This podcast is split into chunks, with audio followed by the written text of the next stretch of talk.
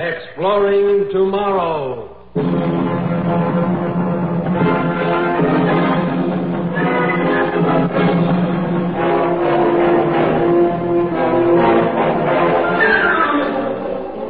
And now, here is your guide to these adventures of the mind, John Campbell. The term genius is fairly common in our language today. I wonder how many of you realize that the term originated with the old Arabian Nights concept of the genie.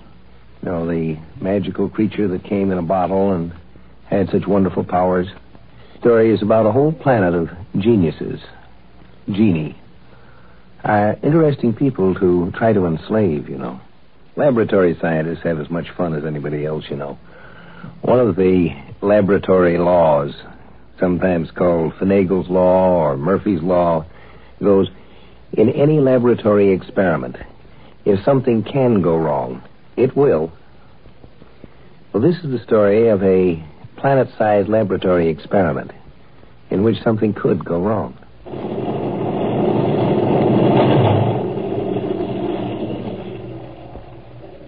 Professor Heim to His Excellency Marshal Gorham. The ship is now in orbit about the planet of destination. Good. Good. Have a lifeboat prepared for descent with an invisibility screen. Yes, Your Excellency. How many crewmen will you want to take along? None. There'll be just myself and you, Professor Heim. Sir? You, the Marshal, landing on a barbarian world without even an, an escort? I'm begging your pardon, sir, but. Uh... Do you mean that the Grand Marshal of the Galactic Imperial Armed Forces can't carry out an undercover inspection on a backward planet without a dozen Marines clanking in his wake? No, sir. No, sir. And please remember that the people down there have no weapon more powerful than a bow and arrow. Whereas I will be carrying a nuclear blaster under my coat. Yes, sir. Of course, Your Excellency. And while we are down there on that planet, uh, Professor Heim, stand by for possible action. We may have to bombard the place with cobalt missiles, wipe all the life off it. Sterilize the entire planet, sir? You heard me, Professor. I said we may have to. Not that we will. It depends on what I find down there. That peaceful, primitive world may turn out to be just another stupid scientific experiment. Or it may turn out to be the worst danger the Empire and all its stars have faced for a thousand years. Now, I want you, Professor. I'm in my office at once. Over. Yes, Your Excellency. Over and out.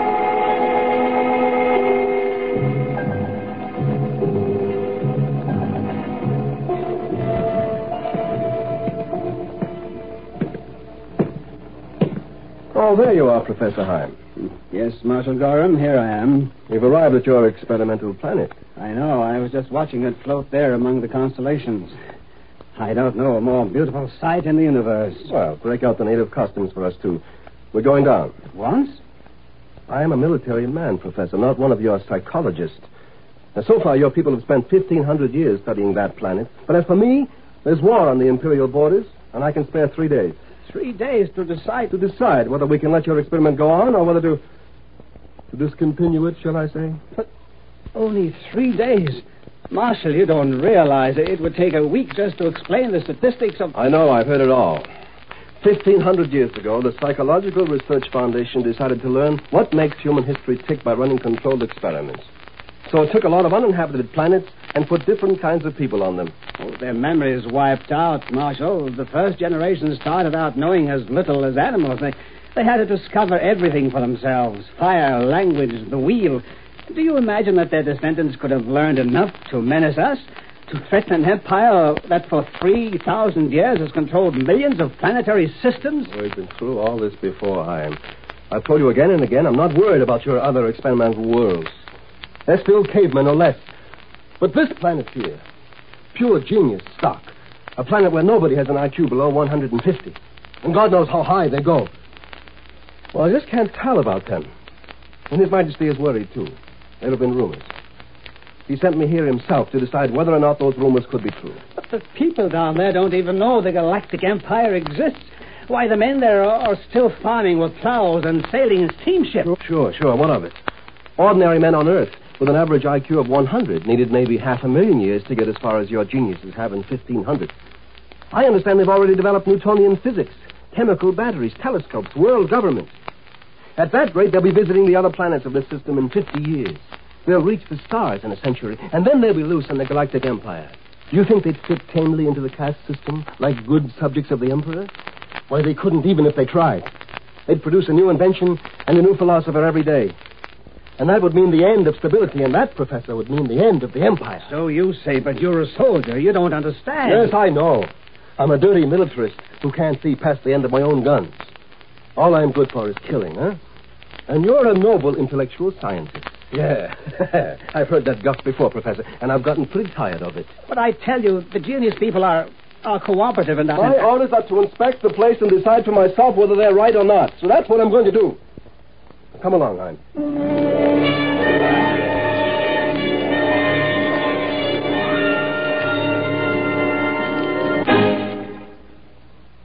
Exploring Tomorrow continues in just a moment. When driving, luck can stay with you for years. But on the road, it can leave you in a split second, a tragic split second. So drive carefully.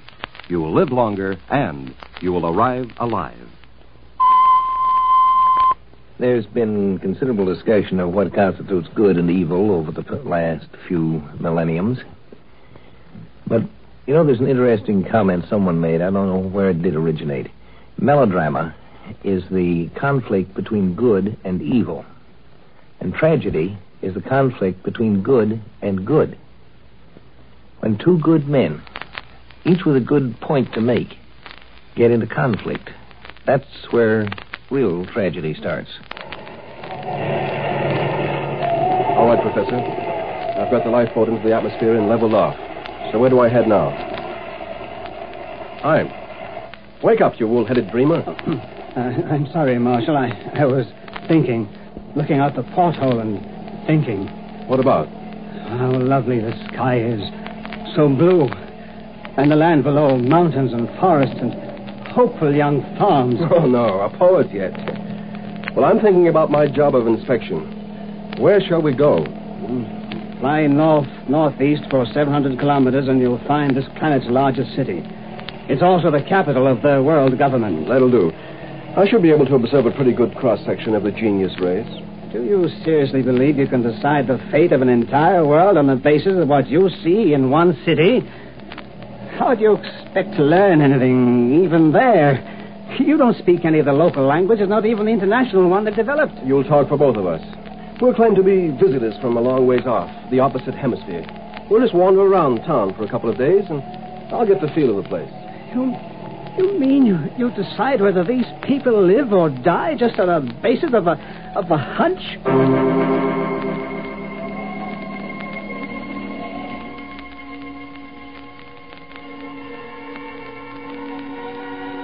Now, here we are. Landed in an empty meadow. You sure nobody will happen by? Well, what do they do? The lifeboat is invisible. Even so. Well, we don't want the genius people learning the truth, uh, do we, Professor? No, of course not. And on that, you and I do agree. But my own motive is that I, I don't want to spoil the experiment. Come on, let's get moving. We'll have to hike into the city.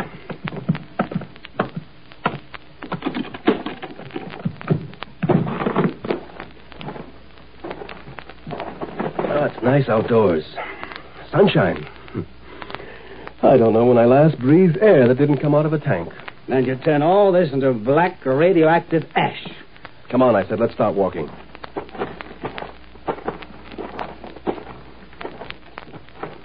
Well, there's a road. Hmm.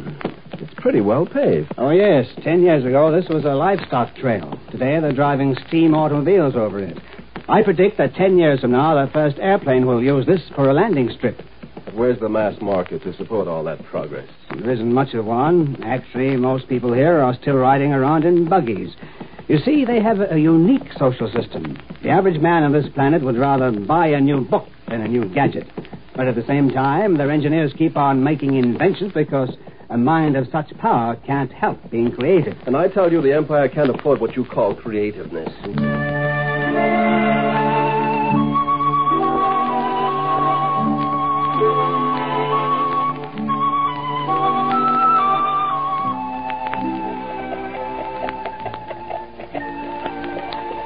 So this is their biggest city. Right. There are about a million people in it. you call that a city? Considering the small population of this world, yes. it's backward, all right. Carts pulled by animals. Water pumped by windmills, bearded men in clothes of vegetable fiber, wood and plaster houses, gas lamps. That's what I, I keep telling you, Marshal. These people aren't demons. They're as human as you and I. They're born the same way as us. Grow up, learn, love, laugh, weep, and die like human beings anywhere in all space and time. They simply happen to be more intelligent. Let them live. Seventy generations ago, they were savages. They didn't even know how to chip a flint. And now they've come to this. Yes, our observers mingling with him in disguise have already learned more about historical dynamics than. Oh, sure, this city is still primitive. But in another hundred years, they have schools, laboratories. They don't frown on artists and scientists and philosophers. They glorify them. So, in a hundred years, they'll be out among the stars. And we don't dare allow that. But they won't, Marshal, not necessarily. If only you'd let me show you the economic data. For instance, the great uninhabited spaces they still have right on their home planet. Shut up, I'm thinking. Thinking. I doubt if you're able to. What did you say? Uh, nothing. I have a knife, Grand Marshal Gorham. You don't know that, do you? You think I'm just another ineffectual little dreamer, don't you? Well, you may find out different.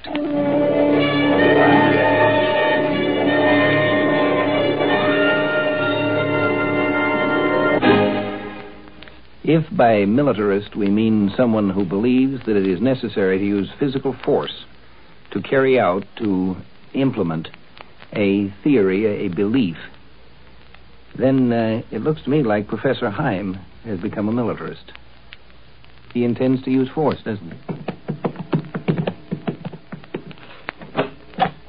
Harold Tusola, Erdan. Uh, Saban Hosted. What did he say, that, that bellhop or whatever he was? He wished us good night in the international language. He thinks we're foreigners, you remember? Ha!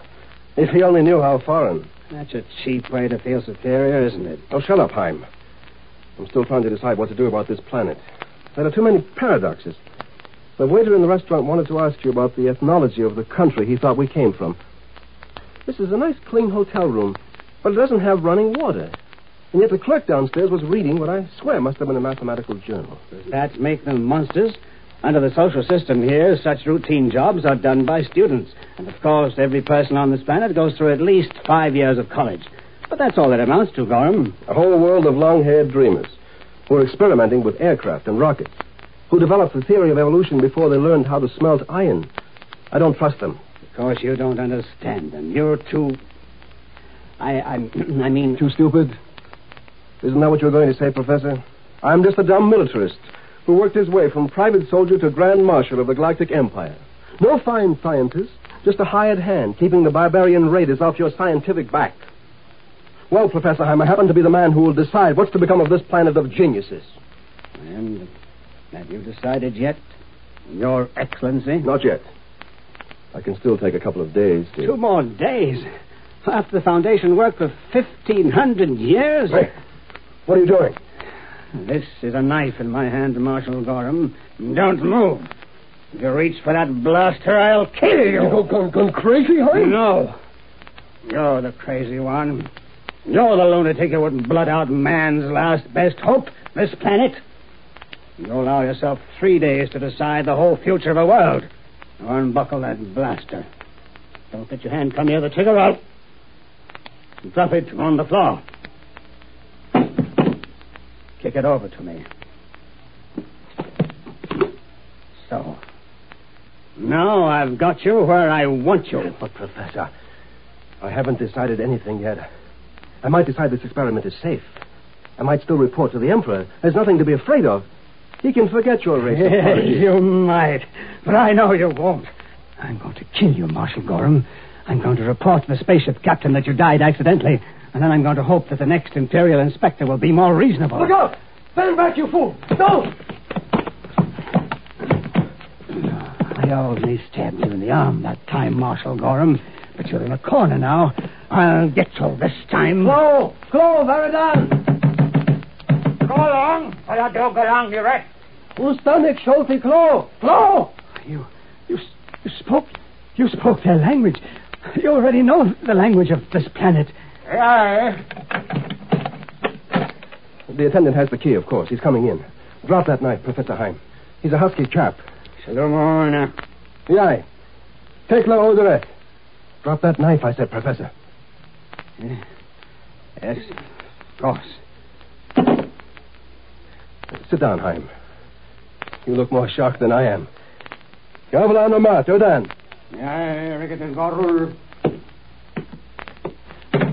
He's gone after the first aid kit for me. Not that you hurt me seriously. I, I'm sorry. It doesn't matter. And you, you're a native of this planet yourself. Yes. I was born here, though I've lived most of my life out in the Empire. We thought we were keeping a, a planet full of geniuses in ignorance. How long have you known? We began to suspect the truth 500 years ago. And we discovered that all life had evolved from lower forms, but couldn't find a subhuman ancestor for man. And finally, your disguised observers were identified. We even used blind man techniques to spot those wearing invisibility screens. Did you really expect you could go on fooling a race with twice your brain power? Well, we thought so. Yes, I, I suppose it was foolish. Some of us wormed our way into space as stowaways or, or in disguise, that sort of thing. People here live quietly so as not to give the show away.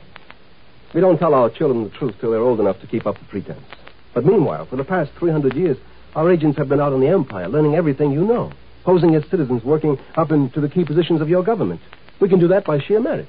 Yes, obviously you can become imperial marshals. Quite. and when the Emperor got suspicious, he, he sent me, his trusted soldier, a notorious anti intellectual, to check up for him. Naturally, I was going to give this planet a clean bill of health, but I had to string you along first to make it look good. Evidently, I put on a better act than I had planned. And now that I, I know your secret, I'll have to report that you were accidentally killed here, Professor. But don't worry. All you have to do is uh, spend the rest of your life here as one of us. I don't think you'll mind that. oh no, not personally. I, I I'd enjoy it. I used to envy the people on this world. But uh, when you, uh, well, your race, I mean, when you've completely taken over the galactic empire from within, uh, what do you plan to do? Well, we'll remodel it, shall I say. I'm afraid you wouldn't understand exactly what we intend to do. It's a little beyond your grasp, but, but it will be for the benefit of the ordinary galactic citizen, too. the poor, backward, benighted galactic empire.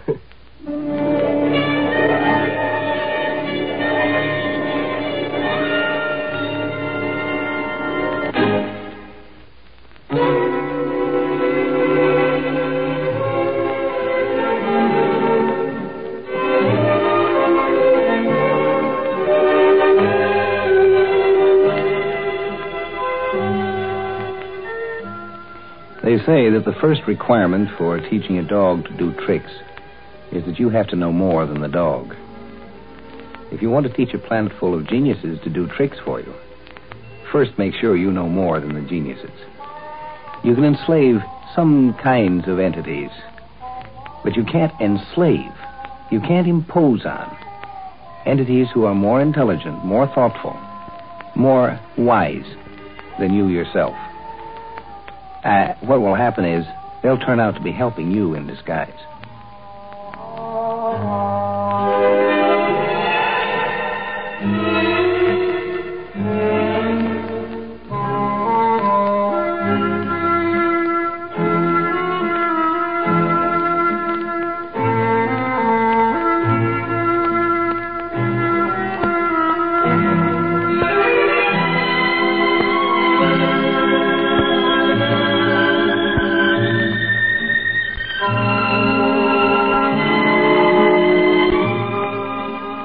Join us for a fascinating adventure in Exploring Tomorrow. Heard in our cast tonight were Ron Dawson and Al Ruscio.